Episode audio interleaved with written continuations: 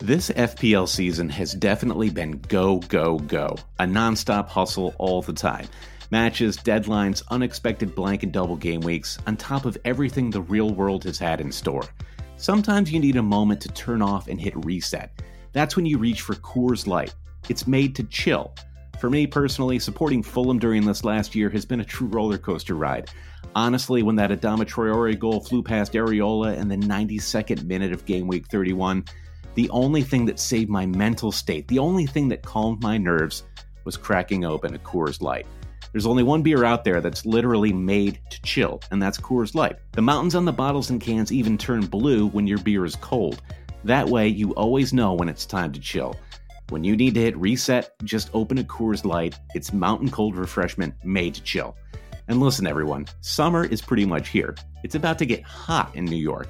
An ice cold Coors Light is such a perfect way for me to beat that summertime heat. Coors Light is the one I choose when I need to unwind. So when you want to hit reset, reach for the beer that's made to chill. Get Coors Light and the new look delivered straight to your door with Drizzly or Instacart. Coors Brewing Company, Golden, Colorado. And as always, celebrate.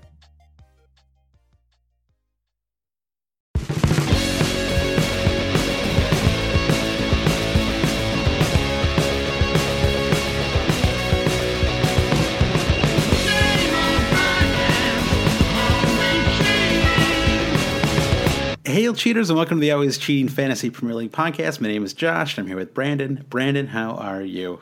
Uh, I'm feeling a little spooky tonight, Josh. I think the podcast is going to go live to the world uh, either Halloween Eve or on Halloween. It's true. I... So, uh, in honor of that, we actually have a question from Eric Freeman who asks You are invited to an FPL themed Halloween party. What scary costume are you wearing? Yeah, scary is tricky. I, if I if I were going as an FPL person, I think I would have to go as as as Lord Dinnery, Ben Dinnery, right? I have to uh, have to find someone to be to be my Kevin Keegan to sort of smile in a photo yeah, with me all the whole time. From his profile picture, yes, of course, Lord Dinnery, the injury maestro, and I feel like you should definitely play up that Lord sort of theme. You could wear a, yes. a, a cloak of some kind and a scepter. I feel like I would need one of those like pe- like one of those earpieces like newscasters have, right? So I'm like picking up the picking up the news in the latest press conference or something. Yeah, yeah.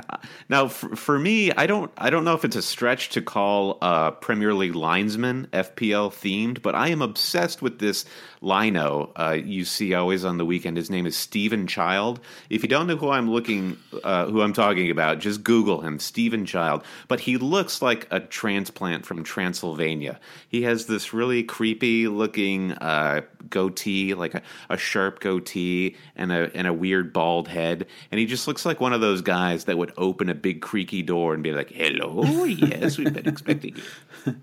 Uh, so so that's it. That's great. That's like I forgot. There's actually there is that one uh, referee in I think he's like is it Mexico or the South American League where he looks just like Dracula, right? He's yeah, like a, uh-huh. yeah, yeah. That would that would have been the obvious choice here. Yeah. Well, speaking of horror shows, Josh, I can just talk about my game week 10 results real quick. Uh, Let's hear it. Thankfully, I did not have any time to watch any of the football in game week 10. Um, I did watch the first half of Spurs Manchester United, and I it was a really exciting first half of football. I missed, ended up missing the goal, but here I am, 32 points, my first red arrow in a while, and I dropped like a good 300,000 in overall rank.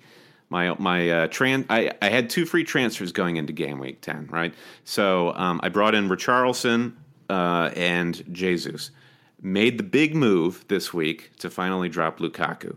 Right. And uh, that obviously didn't work. I put the armband on Jesus, hoping he'd score big against West Brom.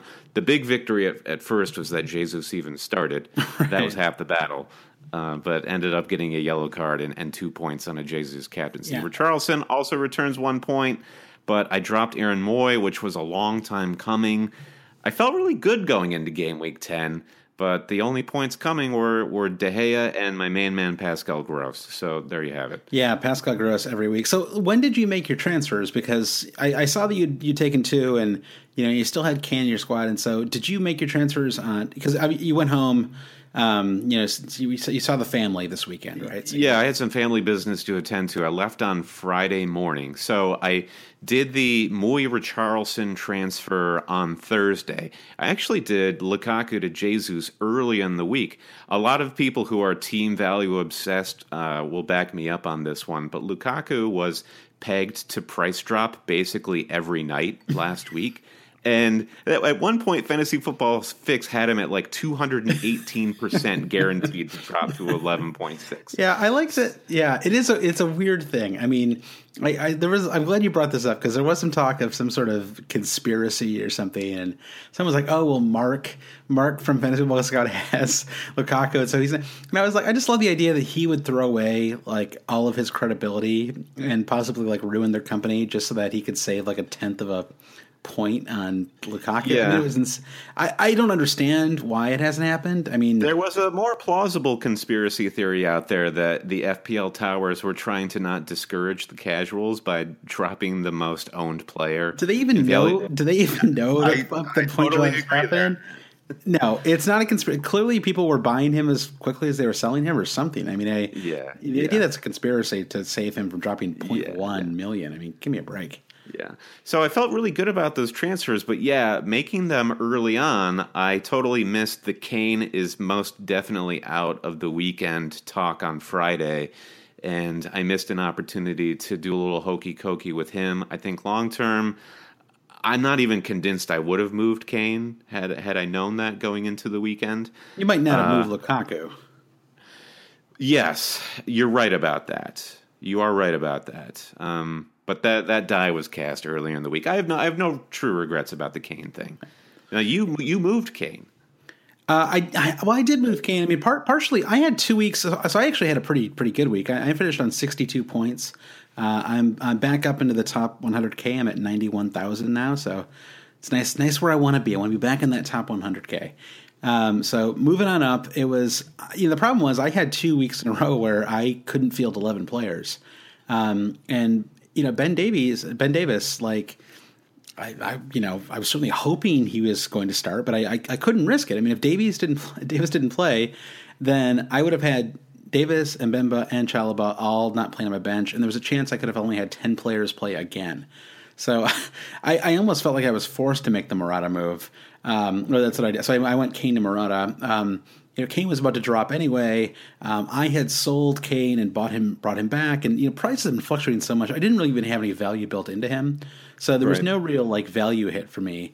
Um, Maybe you know, point one, or it's just going to be a straight swap to bring well, him back in if he's I'm actually, I'd actually, I've actually already saved point one uh, because he's dropped since I since I dropped him, oh, okay. and uh, Morata's actually set for I think his second price rise, so uh, I might actually save 0.2 million all told. Wow. Um, and I just have to, you know, in this You're podcast, like Gordon Gekko over there. Yeah, but so I got a, I got an, it was really I got assisted into a good game week. uh, I had assists yeah. from Morata, Lukaku, Salah, uh, and Loftus Cheek. Um, and um, backline really came through. Kolasinac finally delivers, right? I mean, after all my kvetching on Twitter yeah. about him, he uh, did his best to catch up to Monreal in one fell swoop. He did, yeah. Uh, goal assist and three three bonus points. Uh, I also had Phil Jones who picked up uh, three bonus points, um, and then I had Ward, and then even the three from Elliott was I got nine points today, which was just a nice a nice way to end the week. And I, I actually I felt like I had to put up like a bit of a number today because you know with all the stuff that happened with with Aguero not playing and Kane not playing. I mean, I think Kane was still the fourth most captain player overall. Mm-hmm you know, I mean that includes a lot of teams that are just like dead teams effectively, but um, but still, I knew that there were a lot of vice captain points coming in too. So. Yeah. Uh, so if I wanted to stay in that top 100k, I felt like I needed a couple. I was really, I, I actually felt like I felt a little unlucky to lose that second clean sheet because that didn't look like a game that anyone was going to score in today. The uh, the Burnley Newcastle match. It was um, did you watch any of it, or did you? Uh, you I was back, right? I was in a cab on my way home from the airport, so I was tracking the miserable tweet storm of, of people predicting whether it was going to be zero zero or one one. Yeah, uh, it, it, was really death defying uh, tweets out there.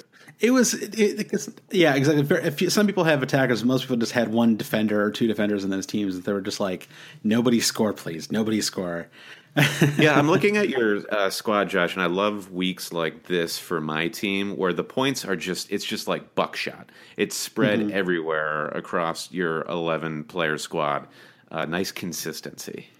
Yeah. Um, the only thing that was kind of frustrating is that of literally of any of the players, including my keeper, I captained the one player with the least amount of points. I, I also captained Jesus, and I felt almost nearly certain he was going to start. Um, I thought he would play at least 70 minutes.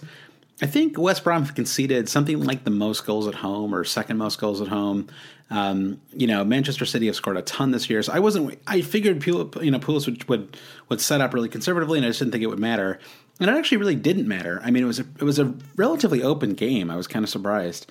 Um, I didn't feel like West Brom uh, acquitted themselves poorly in this game. You know, I felt like they really they really tried and they scored a goal. Like you know, they equalized right off the bat um, in that match. And uh, but Jesus had maybe his worst game as a pro. Yeah. I mean, it was he was really off the boil. And um, so I guess my hope now is that he doesn't play at midweek. Um, and then I wonder if I just go again. You know, if I just captain him again. I like it. Yeah, I mean, you know, captaining a, a, Man City player at home to Arsenal is just like it's it's irresistible. Oh, you know, I, I mean, they're going to score like seven goals. I, am picturing Jesus like running in and around in between Per Mertesacker's legs, like right. like a little squirrel, and it's going to be amazing. So yes, I'm hoping for yeah. the same thing. Certainly frustrating to to camp to, to, you know to bring in Jesus two weeks ago and get one point and one point in the last two game weeks, yeah. and captain him one of those two. And I, I know a lot of people feel the same way, or or they have Aguero. Um, so let's. Sorry, I need to put on a cough button here, Brendan. So before we get into all the Man City and everything else talk, let's let's let's quickly look at the always cheating Super League. See where it is. Uh, yeah, it's the best of the best, Josh. The best players, our best listeners. I, mm-hmm. I wonder if there is anybody in the Super League that doesn't listen to the podcast. Well, Fabio Borges still hasn't reached out, and maybe it's maybe he's busy. he's busy working on that novel, or maybe he, you know, maybe he's a dead team. I love the idea that he's on like he's just a straight up dead team. He's thirty five points above everybody else, and that's just that's just how he that's, rolls. That's what always cheating is all about. Okay, I'll run through the top ten real quick of the always cheating Super League. Of course, it's the greatest mini league in the world. You can still join. Just go to alwayscheating.com, click the league tab or the uh, the code is all over our social media. So top to bottom, uh, Josh, we're starting at ten. It's Bogdan Verbeeka. I apologize, Bogdan. You have a you have a, a, a tricky name there. Eighth place, we have a tie, Sam Jones and Abdullah Al Mamoun. Uh, moving up, we've got a lot of green arrows here in the top 10 mm-hmm. this weekend, Josh. Mm-hmm. Seventh place, Andre Bergstrom. Sixth is Mark Maxwell. Fifth place, Jay Lorenzana. Fourth place, Joshua Williams.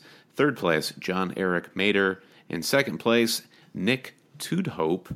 Uh, Football Friend FC, one of the more friendly uh, FPL names I've ever seen, Josh.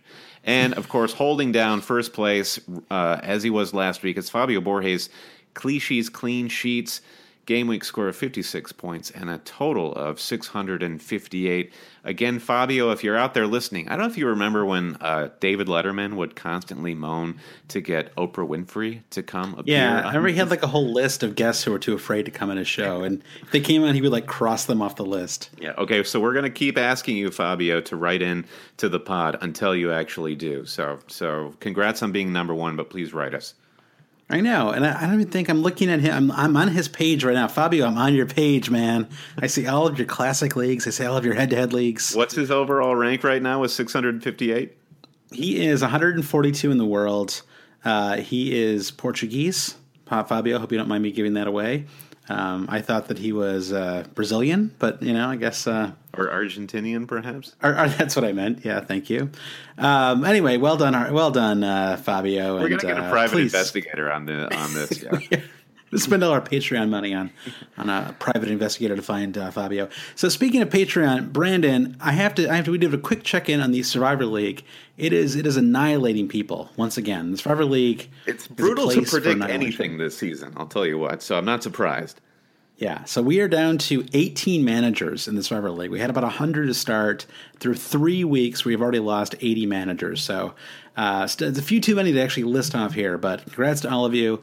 Uh, the winner will get to be on the podcast, and so we'll reach out to you. Uh, you know when when that happens, and that, um, that's we'll just one of the many out. perks. One of the many perks at our Patreon page, Josh. Yeah, and you and I actually, I, I have a couple of ideas. You know, I got to tell you, Brendan, my wife has a couple of good ideas for. Uh, Oh, here we go. Here we yeah, yeah, the Yoko. Uh, um, no, but we've got a couple things um, in, in mind for uh, for Patreon supporters. And if you are a Patreon supporter and there's something that you think would be cool, uh, we've talked about things like Periscope and. Um, Yep. Even like setting up like a like a voice line where people could you know call in and leave a voicemail um, that we could that we could air on the podcast. You know, let us know what you think would be a cool feature um, as a Patreon supporter, and um, you know we'll definitely uh, consider it. But uh, we've got a couple ideas as well. Yeah, so patreon.com slash always cheating, or there's a link there at our website, alwayscheating.com.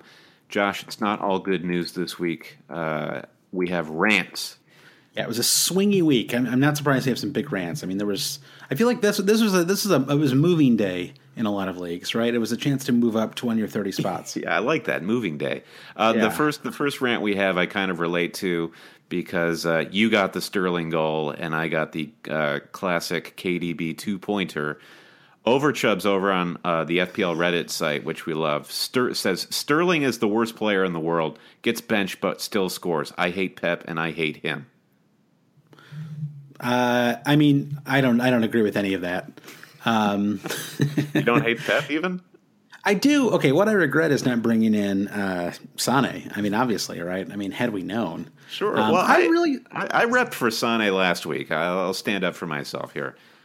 Sure, and I, I, I will admit I thought Sterling would play. I mean, okay, granted, you know, be- before we recorded yesterday's or last week's podcast, we didn't know that it was going to take them 120 minutes at home to beat Wolverhampton in the, league. whole And that's- that's episode of MTV's uh, Matt Pinfield hosted 120 minutes. Yeah, exactly. I mean, that was just it was a brutal run because so they have this West Brom game, which is al- almost the easiest game of the uh, not almost it is the easiest game of the of their of the uh, like a three fixture run. So it's you know West Brom and then Champions League. I believe they're away to Napoli in the Champions League, and then they play home to Arsenal on Sunday.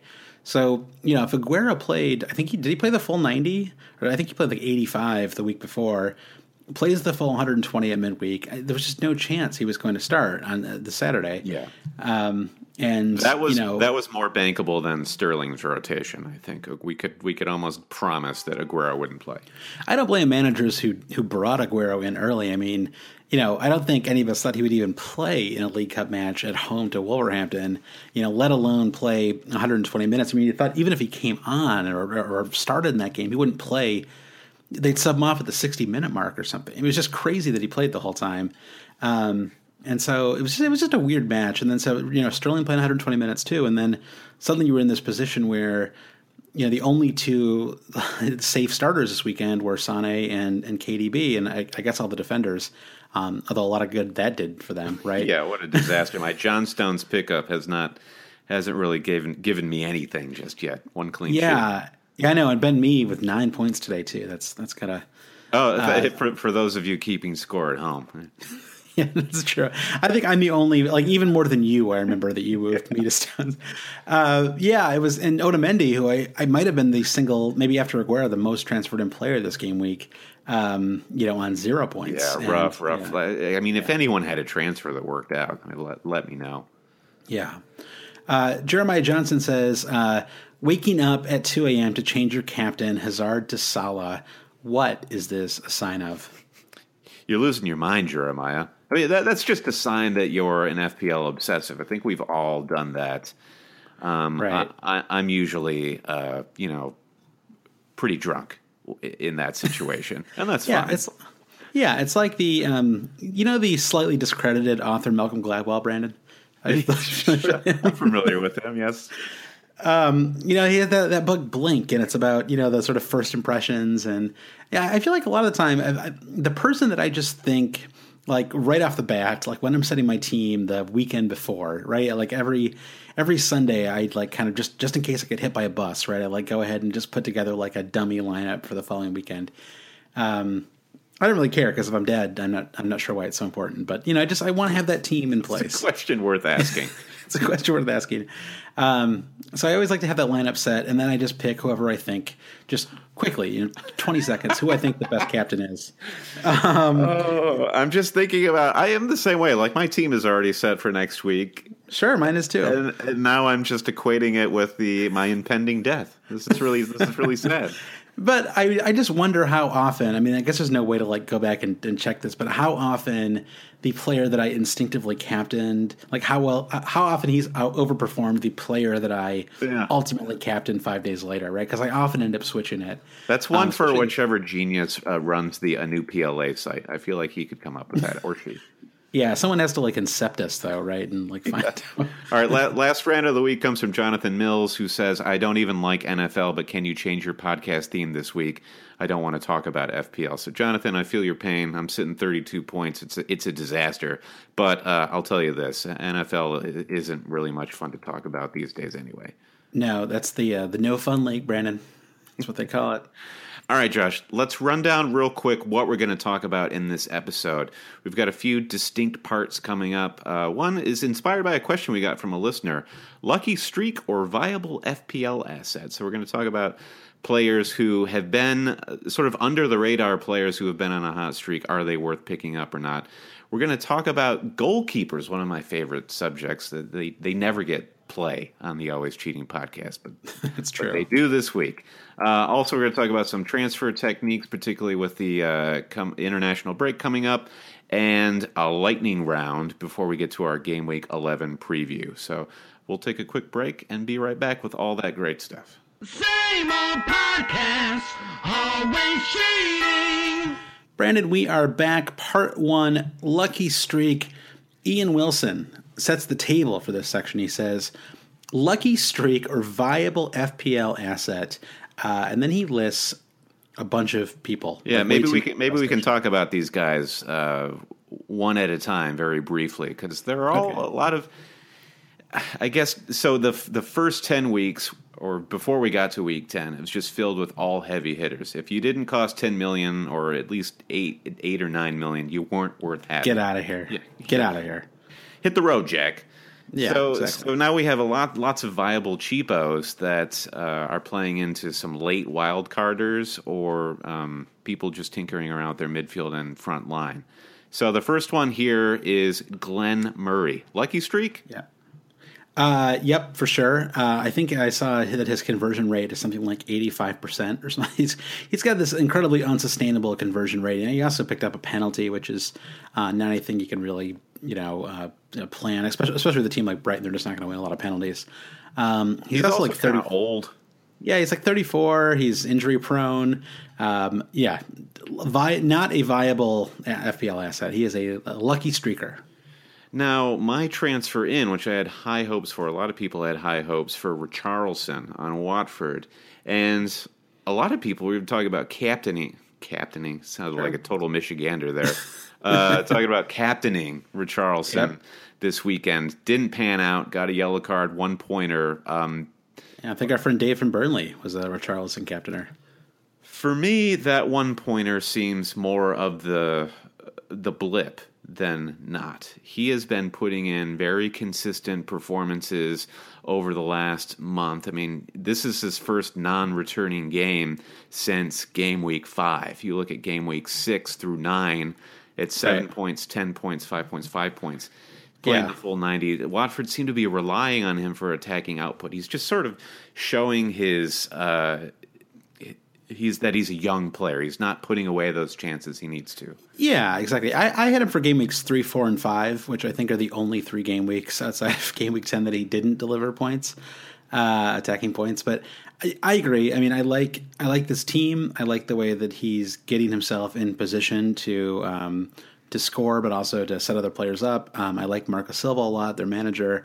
Um, I think he's definitely a viable FPL asset. He's also, you know, he's, he's still really affordable. What is he like, six point four million or something like that? It's oh yeah, yeah very easy to bring him in. Yep, he rose this week to six point four, but still very affordable. It's just like really disappointing. Home to Stoke, uh, just Watford as a team couldn't put a goal past Stoke, which isn't really they're in really terrible form. But it was on the Scoutcast. I think they were talking about Richarlison in particular. His home form has not been the best this season. Definitely looking for points from him away from home. And hmm. what better team than the garbage Everton to play next week in game week 11. So Richarlison away at Goodison Park, that could be a good opportunity yeah, for him. Especially if, if Keane is, is still injured for that game. I mean, oh my God. Like a if I had known that Everton was going, were going to be without Keane um, for that for that you know, that game away to Leicester, I think my move actually I would have brought in Vardy instead of Morata because um, I mean, they just kill teams with, with slow defenders like that. It's, I mean, a- Ashley Williams is a case study in how to go from a great uh, Premier League center back to a complete waste of space and just turned it, he went he, he, went the full John Terry. Terry yeah. sort of fell apart last year. All right, here's an interesting uh, one: Wilfried Zaha. Yeah. So this is I don't know that we need to really talk about Zaha, right? He's great, have him, but the real talking point here is Crystal Palace as a team.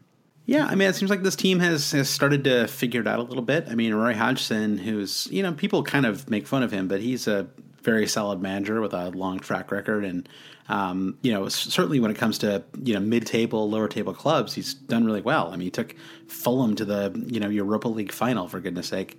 So um, yeah, I think that I think that Zaha is um, totally viable. I mean, we all thought that going into the season, and he's just been injured for like seven weeks. Um, you know, and so he's actually he's pretty affordable now, right? I mean, he's like six point seven million, something like that. Uh, yeah, close. You're close. Six point eight, Josh. But okay, okay. and I was, I was thinking like he seemed a little overpriced. Well, okay, he didn't seem overpriced at the start of the season, but then the form that Palace took, and then the fact that Zaha got injured, he then of course he any price was too too high a price to pay. but I, I think you're right. Six point eight is actually a pretty good bargain for a team that looks like they're on the up. All right, so next is uh, Riyad Mahrez. So you were just talking about um, Everton's defense maybe flattering to deceive. Uh, do you think that Leicester as a whole uh, were flattered by how bad Everton are and how leaky their defense is without Keane? I, this one's or a really slow. tough one for me. I mean, you know, the problem is that Mahrez has kind of been off form for a season and a half now. I mean, it's not like he even last year he was really almost never in form, right? So we're we're, we're talking about a season and a half of of being on. A, I mean, it's like I, I, I just I'm fi- I'm still finding it a little hard to believe. I mean, the the real problem here is that he's, his price is still way too high, right? He's still priced like yeah, he's eight point like four. a team that just won the league. His price should be like seven million. He should be like he should have been priced like Zaha coming into this season, given that you know Leicester finished, you know, um, whatever it was, like 14th last year, and he had six goals and four assists. I mean, you know, I mean, he was he was he was more expensive than Gylfi Sigurdsson going into the season, or yeah, maybe he was the same price. Yeah, you. I don't know that there's any manager out there that can justify spending eight point four not on a Man City midfielder at this point. And yeah. the, the output isn't even comparable to what you're getting with Mahrez. And we're talking, we're hopefully talking about lots of other midfielders like Richarlison or Zaha that are way more affordable than Mahrez and have proven in the near term that they're better value. Yeah, exactly. I mean, even if okay, yeah, even if you just can't, you know, deal with all of all of the stress of having like one of the another Man City midfielder, you could still look at someone like I don't know, like Philippe Coutinho, right? Who's like eight point nine million now. He's set to come back this weekend. Um, I'd rather have him over Mahrez. Yeah, yeah, without a doubt. All right, next on our list, he's a favorite whipping boy here recently on Always Cheating. Uh, Mame Diouf from Stoke.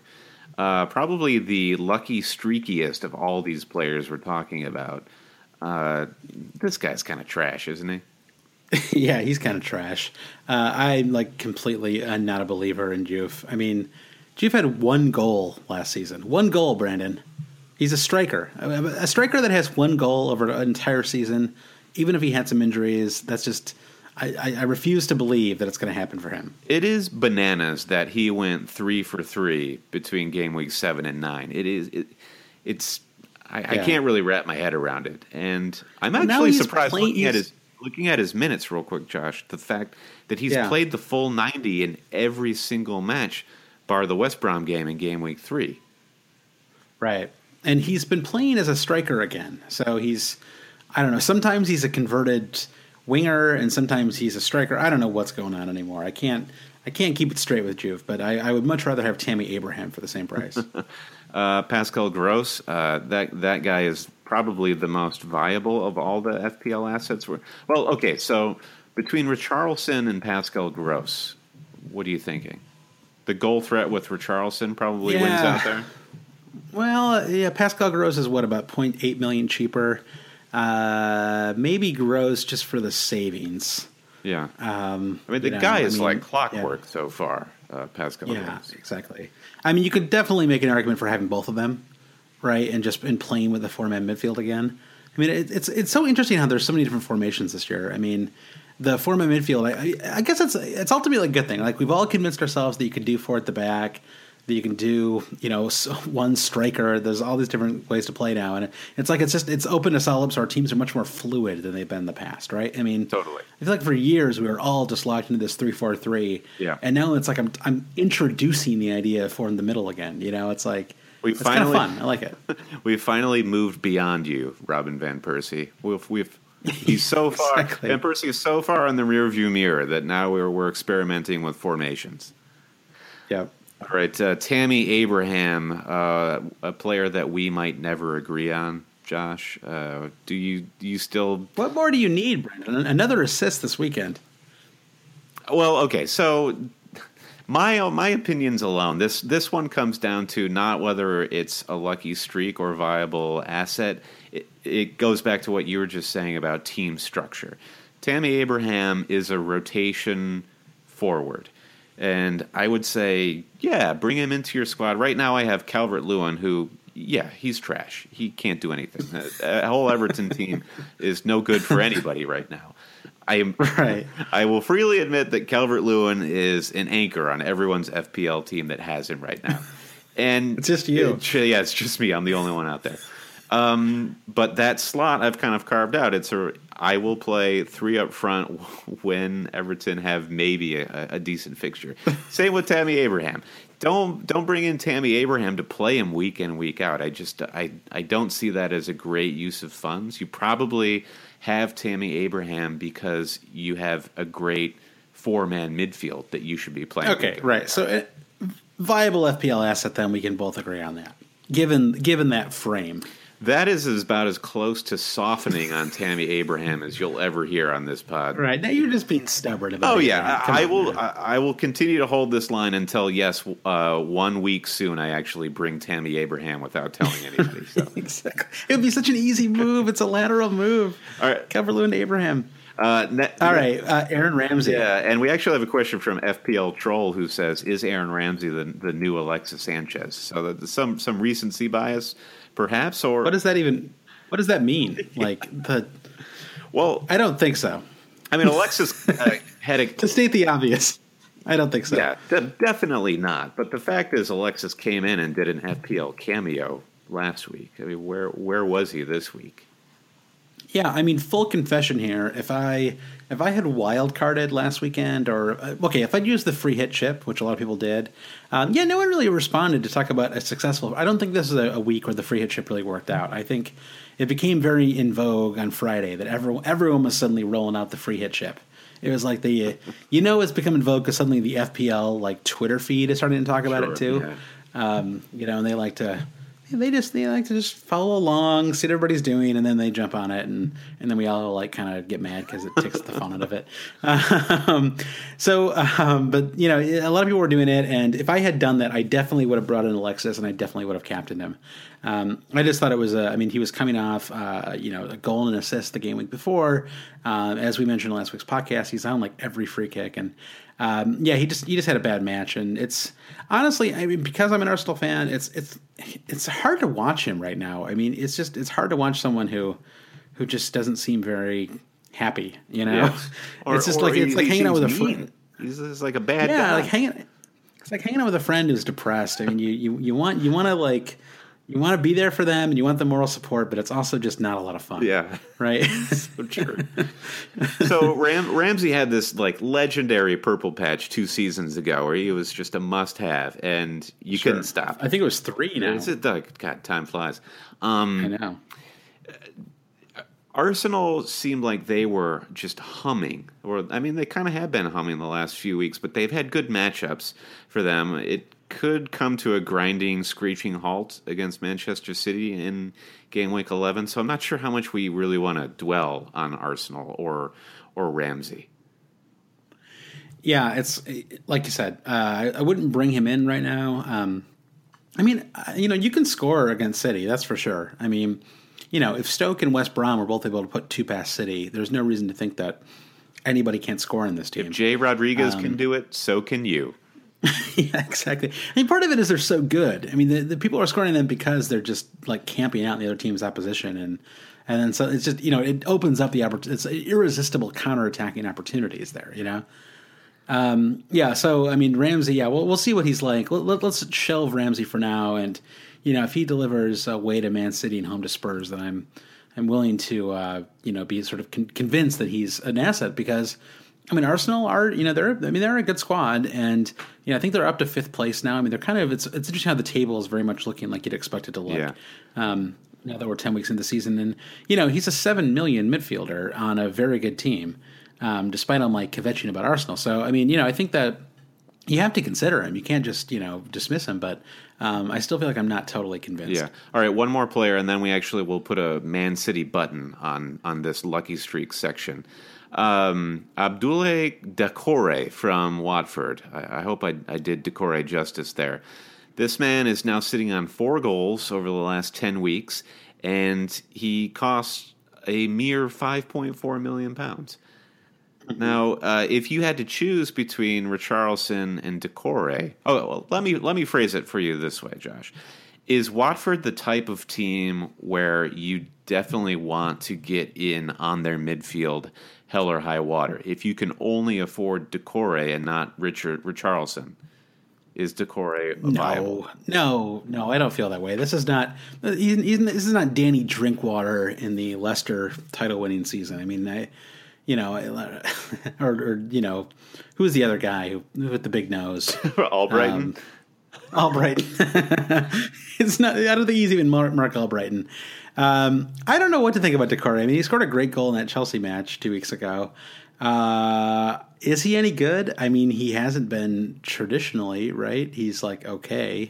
Yeah, um, I mean, um, last, last season was his first in the league, and he scored a goal and uh, and no assists. So right, and I don't know if I mean, and he played thirteen hundred and fifty two minutes last season, so it's not like you know, it's, it's not, not like he didn't have any, any kind of run out. Yeah, exactly. It's not it's not a huge sample size, but it's, it's big enough.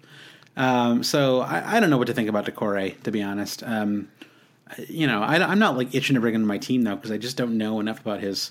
I mean, I've I've watched quite a bit of Watford this season actually, and it feels like Richarlison is the one who's who you'd want. I mean, or maybe Pereira if he can stay healthy, which you know he's been struggling to do. Yeah.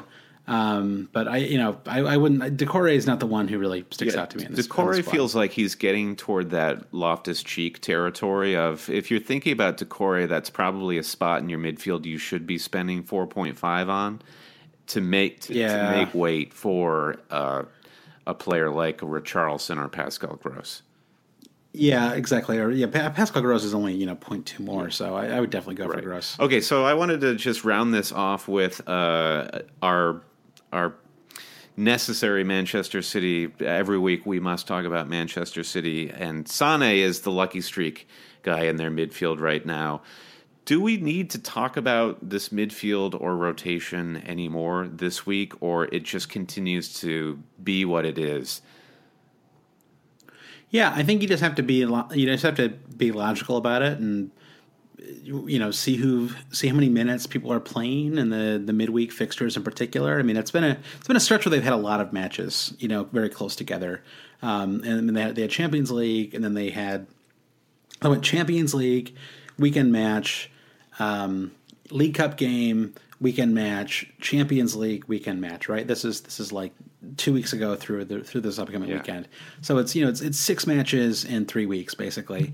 Um, there is going to be a lot of rotation there, and they had to get you know I mean the reason Aguero played him midweek is they, they he felt like he needed to get some more minutes. You know, kind of give him a, a real run out after he came back from the rib injury. So um, to me, the more important thing is whether you want to captain these players. Mm-hmm.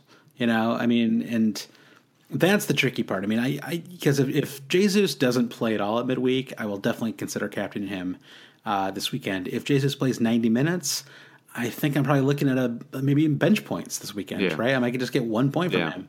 Um, and so, you know, or if, if Sterling plays 90, I'm not going to captain him because it's just, I don't think that they'll rotate the squad too much for a big match against Arsenal.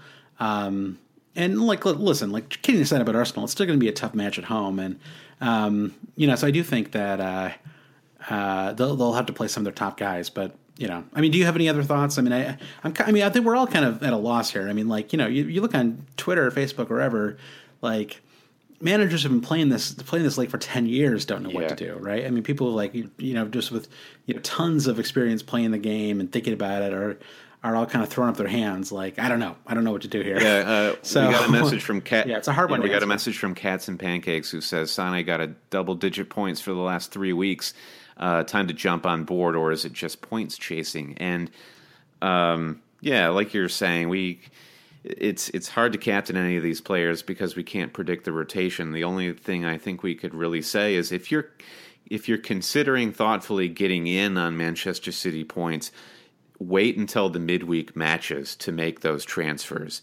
If you're looking at Sane or Sterling or either of the forwards, Aguero or Jesus, wait to see how the minutes pan out against Napoli in midweek before you even consider pressing that uh, transfer button. Yes, Agreed. Agreed.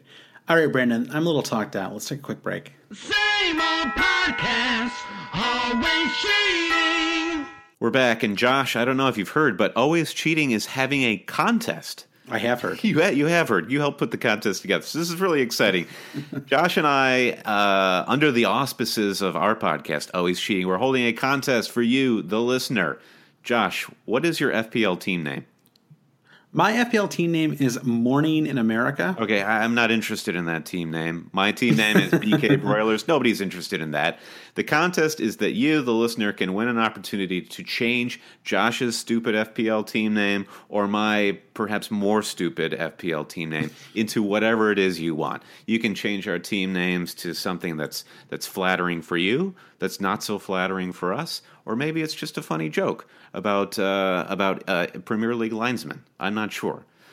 But mm-hmm. uh, how do you participate in this contest? Well, you have to work with our great friends over at Starting Eleven, which is the newest daily fantasy app for the Premier League.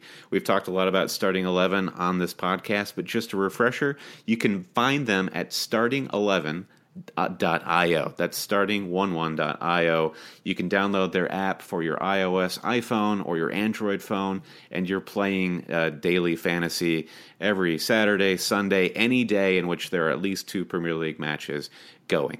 Um, so right now, the contest is whoever gets the highest point total on any match flight in the Starting 11 app while they're challenging us. So, um, Josh, we've been receiving challenges for the last couple of weeks via starting eleven. Yes, we have, and uh, we actually have a current leader in the name name the cheaters team contest. The current leader, Brandon, is John Torstensen. Uh, he's on 204.8 points. So if nobody scores a higher total than that in game week 11, he is going to get to rename one of our teams people we can't let this happen. No, we can't. John John is a cruel man. He will he will name our our teams bad things. exactly. John, don't just just walk away, John. Walk away. And someone challenge us to starting eleven, play us in a head to head match, uh, and uh, we'll give you a shout out on the podcast. And uh, if you get to win, you get to you get to rename our team.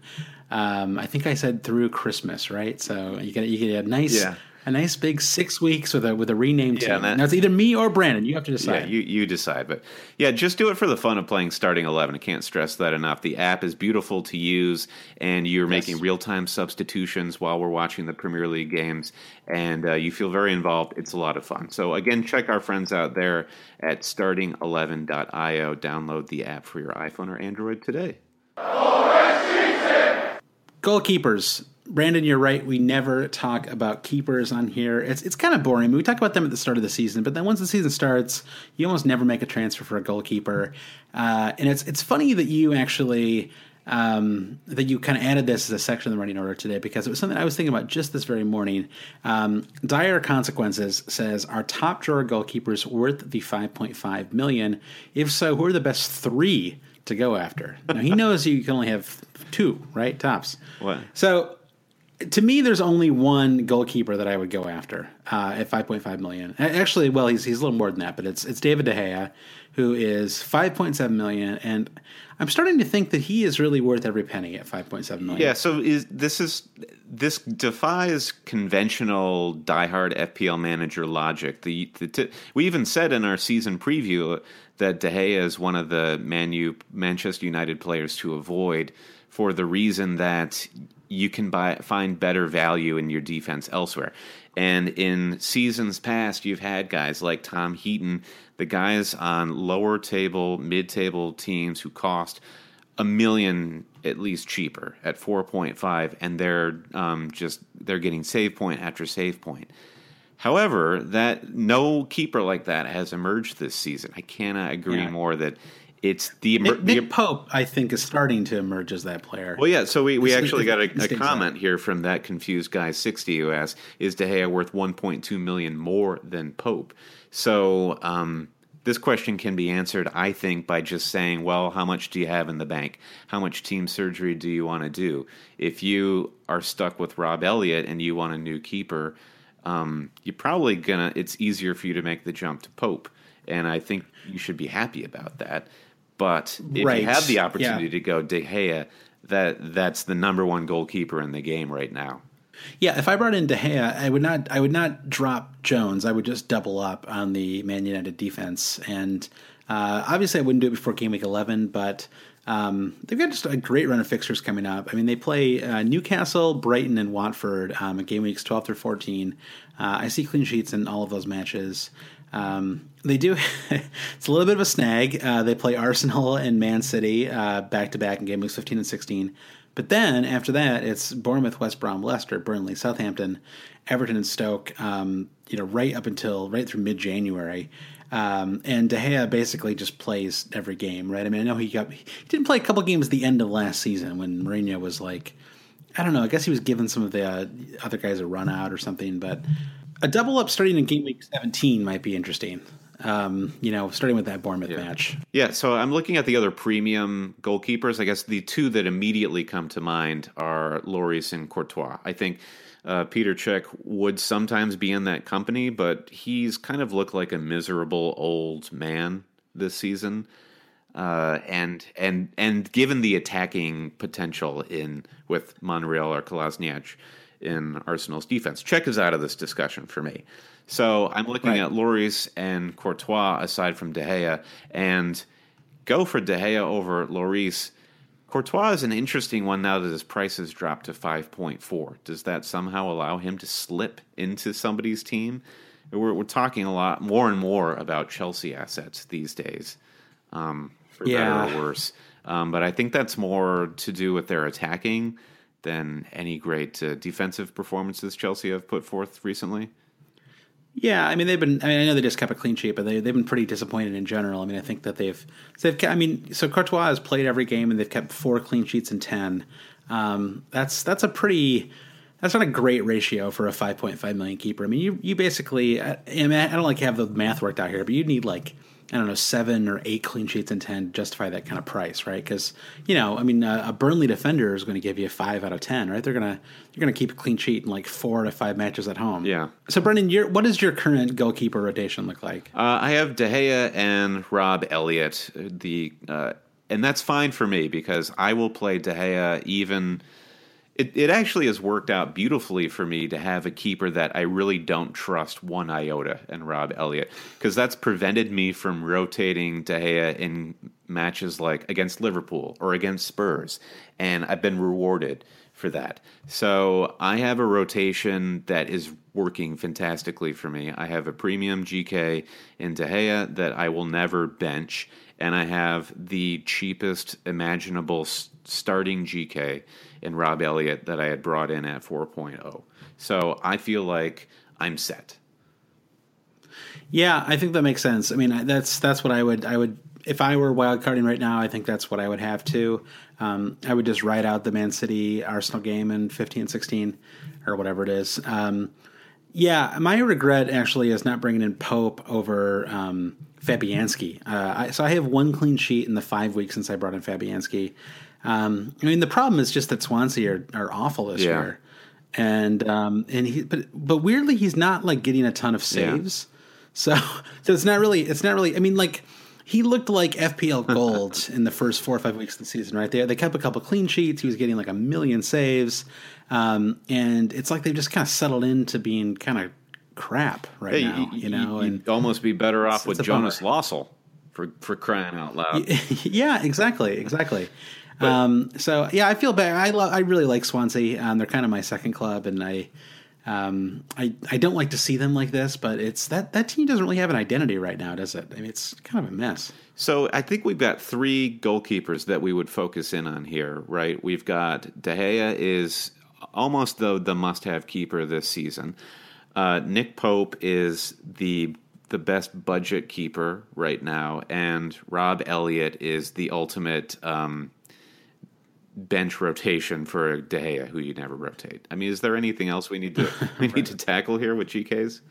Not not really. Um, I mean, Lössl, um, you know, has looked has looked pretty good at times, um, and you know, got a penalty save this weekend. He's only four point six million. Um, I think you know he's he's someone who's actually getting a fair yeah. amount of saves. Um, he's had 27 on the season. Um, he's actually the the third overall. I mean, he is kind of your old school keeper, right? The like the like the the yeah. Heaton guy you were talking like the Heaton version sure. you were talking about a couple couple minutes. I think ago. you're right. Is um, probably the yeah. closest to a Heaton. I mean, Pope Pope's making a case though.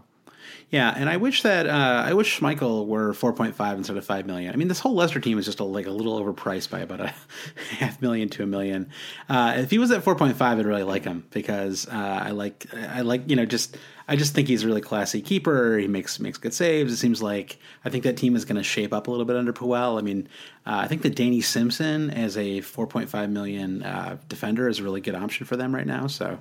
Uh, just something to think about, Brandon. Uh, things to think about too. We're going to move on to part three here, and I've titled this section "Hold Your Transfer," Joshua. So we're going to talk a little bit about what are the benefits of holding on to your one free transfer and moving into a constant movement of two frees. So, can I explain this to you, Josh? Yeah, because that was not that was not if, clear. if I hold my if I hold my one free transfer this week, uh, the following week I'll go into the window with two frees. Now, yes. some managers do this and they exercise great discipline. And when they have those two free transfers, they then just uh, play one, and you keep two in the bank constantly until that point when you when you really need it. So I don't know what what is in the air this uh, week after game week ten, but we got a lot of questions about uh, this idea of holding your free transfer to get two at a time. We received a message from Rick Cito on Twitter who says, "How about the value of banking a free transfer and playing two at a time?" Scott Gill and uh, Strawberry Labrador on Reddit also wrote in. What do you think about an approach of trying, where possible, to always aim to save transfers so you can make changes only when you have two frees. So yeah, and Scott Gilman mentions the international break too, which I think is another. it, it is useful to have two transfers over an international break if you can, because uh, it does seem like players are a little more prone to pick up injury over those two weeks, and uh, it, it, can be kind of useful. It's also useful if you want to make. If you want to get ahead of some price changes, um, but you don't want to leave yourself totally cold. Sure, you want to get ahead of that right? Lukaku price change that's like 218% guaranteed. right. Yeah, exactly. Uh, I don't know. I mean, I'm not the greatest at saving transfers. Um, I, maybe I guess I, I'm just a little too. You know, I'm not the most conservative FPL player. Um, I have a I have a very attacking mindset when it comes to the game, um, and that's that's made me. It's led to some really great seasons, and it's led to some really bad seasons. Um, or not bad, but just like mediocre. You know, where I just get kind of mired in like like a stubborn mode where I'm like, and you like, do you know the th- you ever heard the story about how Tiger Woods never won a Masters when he was trailing on the final day? I, am I'm not you know familiar with that, this theory. No. Yeah, so Tiger Woods, for all you know, as great as he was in his, in his day, I think he won, he's won 14 Uh-huh. majors.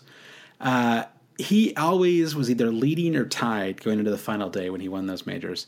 Um, and his game is he's not at his best when he's when he's cruising and ahead. He makes really good decisions. He's just he likes to be a front runner, and when he's behind, his natural aggressive instincts just don't really play in his yeah. favor. He ends up making some mistakes. Um, and so what I'm saying is I'm Tiger Woods, Brandon. And that was where you were going.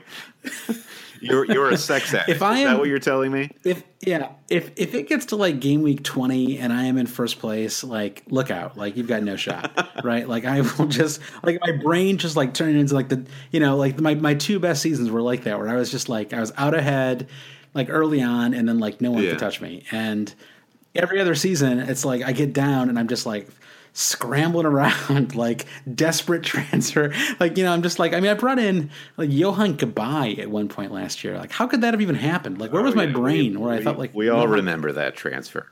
yeah, exactly. So I'll never live that down. So you know, I think um, it is good to be. You know, I think that there is a tendency when you're when you're not doing as well as you want to be super aggressive, and it can work out, but it's a huge gamble, and it usually doesn't work out. And I find that the managers who are really strong, um, I'm thinking of Nick Cummings here. Um, um, you know, even uh, Dave Wagner Lodal actually, who's um, who joined our mini league and is like immediately in first place in it. Uh, he he's naturally a conservative player too, um, and I just think that like that is really an approach that that works out. And just having patience, you know, writing players out. I mean, I I wild carded and I dropped Richarlison. Uh, but Dave and I brought him in the same game week. He was like, you know what, I'm going to hold him out. I'm going to I'm going to see what happens here. And then so he picked up those points, Yeah. you know, and you know, it's like sometimes it's like people like look at those transfers in a vacuum, and it's like, oh, I brought in. I mean, Jesus is an example of this, right? Where it's like, oh, I brought in Jesus. Uh, I got 1.2 game weeks in a row. Jesus must go, right? But like, if Jesus doesn't play at midweek and he is the, you know, one of the two strikers or the central or the lone striker at home to Arsenal, I mean, that guy could easily score a brace in that game, you know? So it's, I do think that, um, you know, being able to be patient and, and holding the transfers, um, even just holding your one transfer Yeah. can be really valuable. Right, right. Yeah, I think that's the the takeaway for me talking about the two frees at a time. It's less the uh, what you can do with two frees during the week. I mean, I had two frees this week, brought in Jesus and Richarlison, and I got a total of two points. So I don't I don't think there's an inherent benefit to having two versus one, but what is good to think about while we're discussing this is the fact that you aren't obligated to make a free transfer every week. And sometimes if you feel that Right. obligation, you can end up shooting yourself in in the foot. And like you're saying, Josh, like getting antsy or, or wanting to point chase to to warn people to be patient and uh, and you don't have to spend that free and it's actually maybe it's not beneficial to have two but it's a it's a heck of a lot of fun to have two free transfers going into one week It is. so, It is fun. Although I, I will say there there have been times though too where I have really convinced myself that I wanted to have those two transfers and I didn't make a, like a logical move that I should have made just for the fun of having those two transfers. So I think that that is that's something to be wary of too. Like if you've got a problem, just solve the problem. right and uh, So I didn't. I didn't, I didn't just pound my hand on the table there. I, Okay, so just as Scott Scott Gill was saying, um, getting those two frees going into an international break. If you want to do what Scott is telling you to do, this going into game week eleven, don't make a transfer. Then you'll have two frees in the international break for two weeks. So, um, just a word of warning there. All right, Josh, we're going to do a lightning round right after a quick break. Let's do it. Same old podcast, always cheating. Lightning round, Brandon. Uh, a lot of questions here. We're going to run through them very quickly, no more than 30 seconds on any one question. Here we go. First question, in Potch We Trust, says Did you watch the Arsenal game? If so, report. I need to know how Sanchez, Ozil, and Lacazette look. Don't worry about Ramsey. Uh, Sanchez uh, tried too hard. Ozil looked like a guy capable of getting one assist a game. Uh, Lacazette disappointing once again. It's so mira- it, it's it's crazy that they were just absolutely purring the week before. All three of these guys, uh, world beaters. They were playing Everton, Brandon. They were playing Everton. Slim Shady, can should I keep? Can I or should I keep Aguero? Uh, yeah, I think Slim Shady should definitely keep Aguero. His price continues to move up, um, despite him not getting a minute over the weekend. So there's nothing to fear there. The only thing, of course, as you well know, is you have to fear rotation. So keep your eye on the Champions League squad in midweek and base your decision on whether to. Well, okay, so if Aguero plays the full 90 against Napoli, is that just a done deal for you, Josh? Drop Aguero immediately and move somebody better in, or move an assured starter in? No, I, I, don't think so because um, it's if, if it were a, if it were a lesser match, if they were playing, you know, Crystal Palace at home or something, sure. Uh, but it's it's a big match. Um, you know, it's a big Sunday match. playing Arsenal, um, and he didn't play a minute against West Brom, so I, I, do think there's a pretty good chance that he'll he'll start and play in that match. All right, Ian Davis asks, foolish to sell Jesus and just go with Sterling as Man City cover. Could then get Hazard for his great run of fixtures. Okay, so Sterling and Hazard or Jesus? Seems seems pretty cut and dry to me. I think. I mean, recent. Yeah. Okay, given this weekend, and and Hazard is growing in FPL stature now. It, there's, I, am too biased right now. I, I, I can't be objective about this. I mean, it, that does seem like the way to go, but um, I mean, Jesus has actually looked like a pretty good value for his price yeah. recently. I mean, not not this last week, obviously, or the week before. Uh, I don't know. It's probably it would probably work out fine. I mean, Chelsea have a good run of fixtures, so sure. Ian, we'd like to know what other strikers you're dealing with here. If, you, are dropping Jesus and re- replacing him with Tammy Abraham, I have more que- I have follow up questions with you. Connor Faf Azam, who I he was in our top ten, wasn't he? He once was anyway. You know, uh, my memory is really terrible these days, Josh. Is Lukaku's steady trickle of points worth his price? Uh, this is an intriguing one. Um, so I think everyone kind of lost patience with Lukaku uh, one or two weeks ago. I didn't, and you didn't. Um, how you close were you to last week? Uh, I, I wasn't. I wasn't close at all. Uh, I, I, but mostly okay. If, if their fixtures just like if they were just had like a, a, horrible run of fixtures coming week after week, but because their fixtures get so good in you know in game week 12, 13, and fourteen, I, I felt like I really had to stick with them. Um, I mean, just Newcastle at home, Brighton at home, Watford away. I mean, those are really good fixtures for a player like Lukaku, who's you know a bit of a flat track bully. Yeah, so he's worth his price after the Chelsea match. Yeah, when they have a run of playing bad teams. Yeah, I mean, there's no like, there's no like magic trick here. When when when when Man U play bad teams, he looks really good. Yeah, I don't think we need to make like just broad blanket statements about Lukaku, whether he's he's he's back or he's over or or what. He is what he is. We all know what Lukaku is. There's no right. like, like you said, Josh. There's no mystery.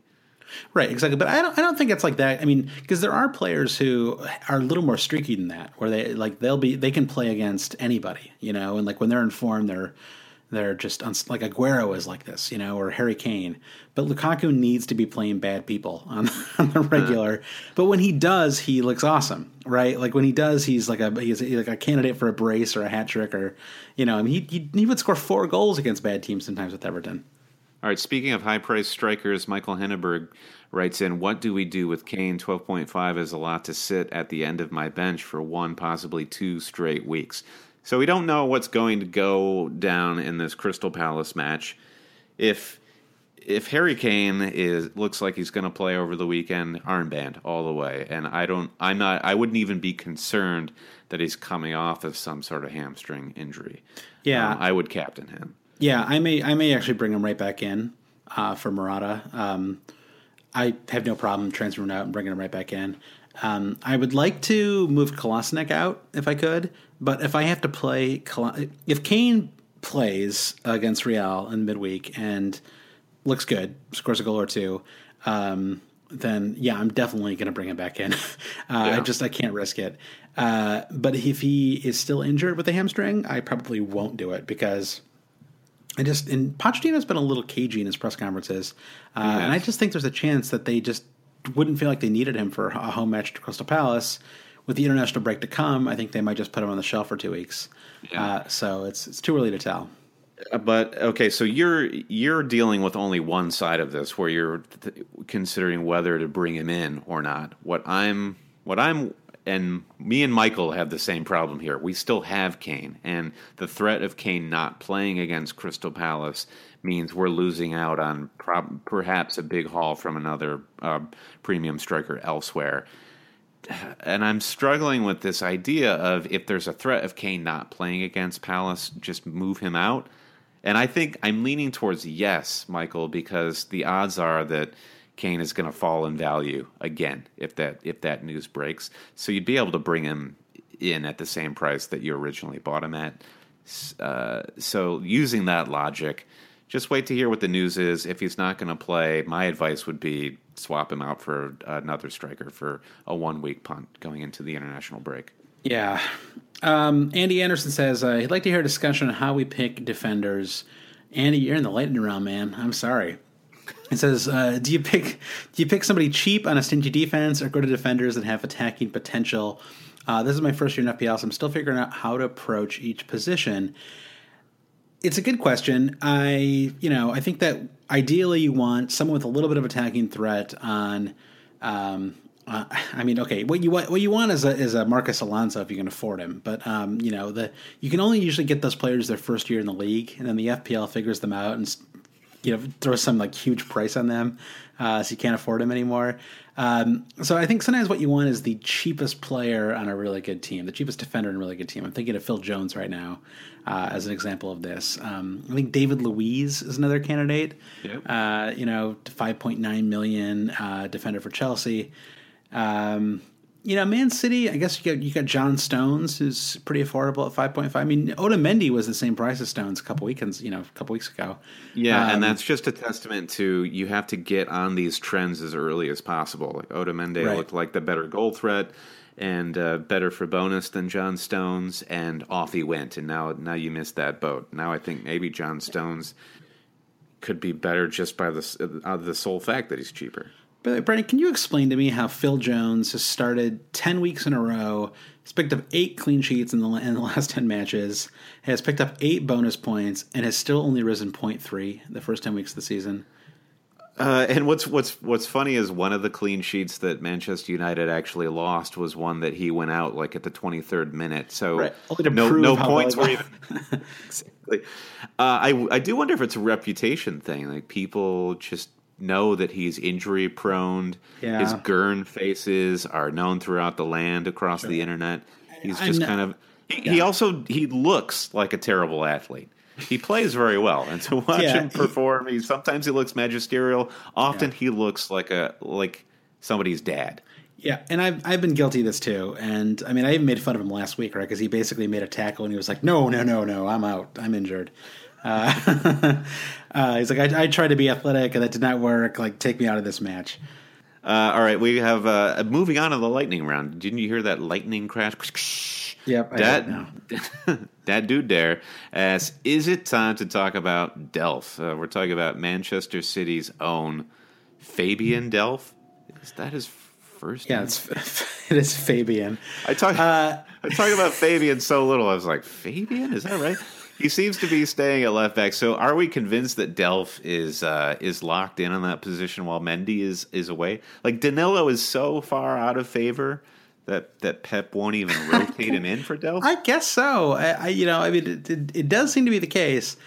Uh, here's why I wouldn't do it. There are going to be times this year, if not right now, uh, where you want to have three Man City players, and you don't want to be in a position where you can't have an, a striker, a midfielder, and a defender from that team because one of your players is Fabian Delph, right? Like you've got that four point because he's not going to pick up that many more points, right? Like, is he like is you know he, like over the next five weeks, who do you think is going to pick up more points, Fabian Delph or Ruben Loftus Cheek?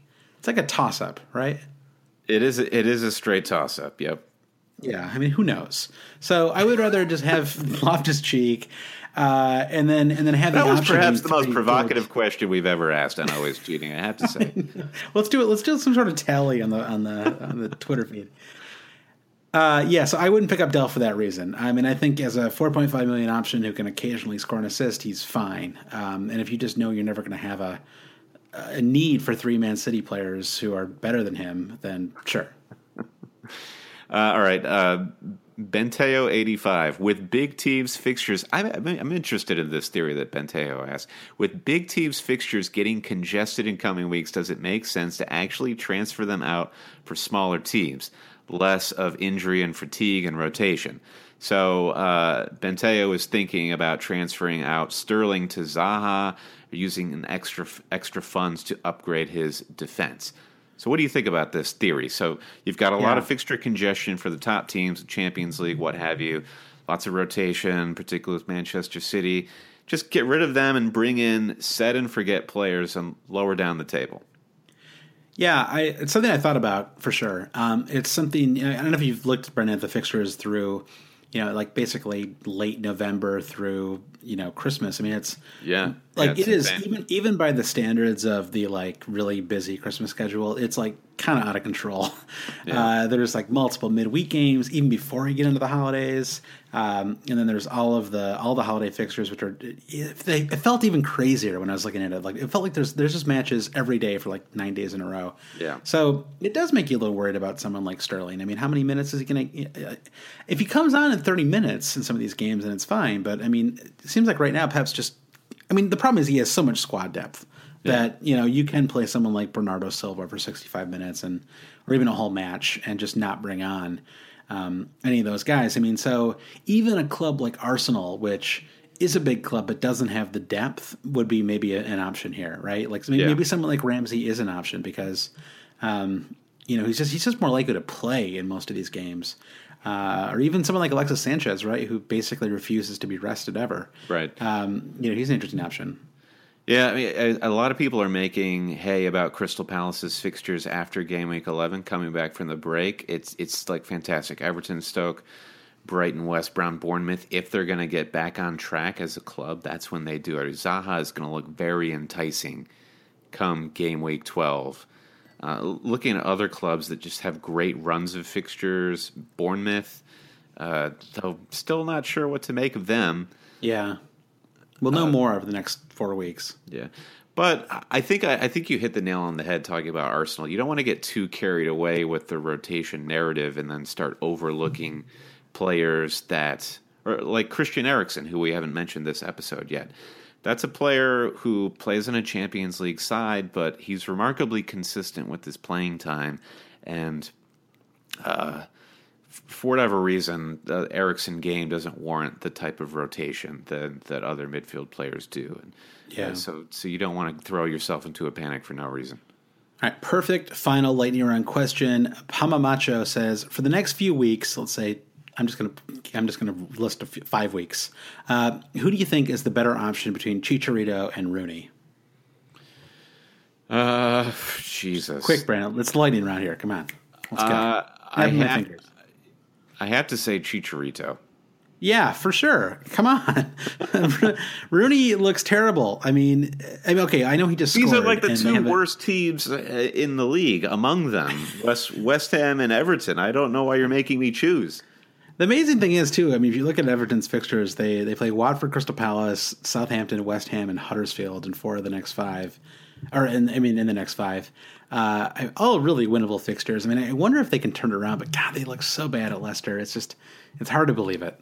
But yeah, I mean, six point nine million. I mean, the thing about Chicharito is that he's a little more fixture proof than Rooney as well. I mean, Chicharito is just is such a poacher when it comes to his goals that he can score against anybody because he can just get in the right position. You know, Yeah. like he'll just sort of. Um, I mean, you know, he scored two goals against Southampton in just that way. Um, so yeah, I would, would go Chicharito. Brandon, this is the lightning round. That's it. That's We're it. done. Bam. We're out. All right, so we're going to move on to the game week 11 preview, the last game week before our, our next and final international break of this calendar year. Okay, so my first question for you, Josh, for game week 11 is first and second choice for the armband. Assuming assuming Harry Kane is healthy and you could choose from any Manchester City player regardless of rotation. Yeah, um, I guess maybe Jesus and you know it's funny because we talked about that little game where you set your team a week in advance. Yeah. I actually think that Mo Salah has my armband right now. Um, it's an aging West Ham defense. Uh, that team is has been shipping goals all year. Uh, I feel like it's kind of like it's kind of like the Spurs game where like they're going to want to win that game, and that really plays into Liverpool's hands. you know, they're not going to sit back. They're not going to play for a draw. They need, you know, they're, they're basically playing for their manager's career right now. Yeah. Um, so um, it just seems like it sets up really well for Salah. Um, so I would go. I'm, I, right now it's on Salah. I will definitely consider um, one of the players on these. There's just like some big Sunday matches, right? Man City, Arsenal, Chelsea, Man U. But it makes it difficult to captain any of those players, I think, because um, you just kind of you don't know what match you're going to get. You know, is it going to be like a cagey nil nil? Is Yeah. it going to be you know um, a blowout? I mean, I don't know. I, I'm I'm kind of leaning towards the the nil nils. I'm really struggling to think if I've had a captain play on Sunday yet this season. I feel like I've always had a Saturday armband. It's always fun to kind of see where you land during the 1st day of fixtures and then knowing you've got double points coming uh, on Yeah. Sunday. Uh, yeah, not having a Liverpool player for me, I think your logic is is, is beautiful, Joshua, for Mo Salah. I Thank think you. that's a great option, um, perhaps the smartest option. Uh, yeah, but for me, it's it's I'm I've got my armband on my my if I die if I get hit by a bus tomorrow team um, Uh-huh. on Harry Kane, but he's he's got this really muted Right. muted shade of orange, the twenty five percent muted orange color. Yeah, I'm, I'm sorry. You're right. Of course. I mean, I, I forgot about Kane. Um, I, I'm still thinking that he's not going to be healthy, but uh, we'll see. I mean, I guess Yeah. yeah, healthy Kane. I think is, is the automatic captain choice at home to Crystal Palace. It it wouldn't be shocking though if Pal- Palace is probably able to be pushed over by Spurs, and you don't need to play Kane if you can give him an extra weeks of weeks rest with that uh, muscle strain. Why not? So yeah, it wouldn't wouldn't surprise me if he was kind of healthy, but they they rested him anyway. Yeah, so Kane, uh, Salah, I think that uh, you know, I think either of the um, you know whoever doesn't play at midweek for Man City is a is a is a decent captain option at home to Arsenal. Uh, I don't think Man City will have any real trouble. When I said I was leaning towards nil nils, I was really thinking more about the Chelsea Man United game, and I, I I can't imagine that Arsenal put up too much of a fuss against Man City. I think that um, I think City probably win that game like four one or something like that. Yeah. Whoa. Jesus. What else do we say about these fixtures? Nothing. Uh, let's just let's just end the podcast. We've gone on for long enough. All right. I, I guess it's over. All right. Uh, always cheating. Find us online. We're uh, on Twitter at Hail Cheaters, Facebook.com slash always cheating. Follow us on SoundCloud where you get all the, the latest audio clips, comment on our podcast there. Our website, alwayscheating.com, where you can get uh, links to our league, also our Patreon page. It's patreon.com slash always cheating, where you can support this wonderful podcast you're listening to. That's right. You can subscribe to the podcast on iTunes, and please leave a review, or, or even just even just give the podcast uh, a rating. It, it really it's actually very helpful for us, especially because the new podcast app is is uh, it's it's a work in progress at best. Uh, the new uh, the new iOS app, so uh, we're definitely a little concerned about people being able to actually find the podcast. Yeah. Uh, so the more highly rated it is, the easier to it, easier it will be. to Stop the stop the haters. Give us a nice review Yeah, on exactly. iTunes. You can also find us on Acast, Stitcher, Google Play. You can listen just directly on SoundCloud, um, and uh, and that's where you find us. And we'll talk to you next week. And um, y'all don't know this because he didn't say anything, but Brandon uh, flew back today and recorded the podcast, and uh, very exhausted. So Brandon, it's a it's a a hero's return for you. What a, what a nice podcast you had. Thank you, Josh. I, I hope I'll be rewarded by hundred points in game week eleven. I think I, think I really Only seems it. fair. All right. That's this right, one's man. for you, Talk to you Poku. Poku forever. That's right. Hail Mbakani.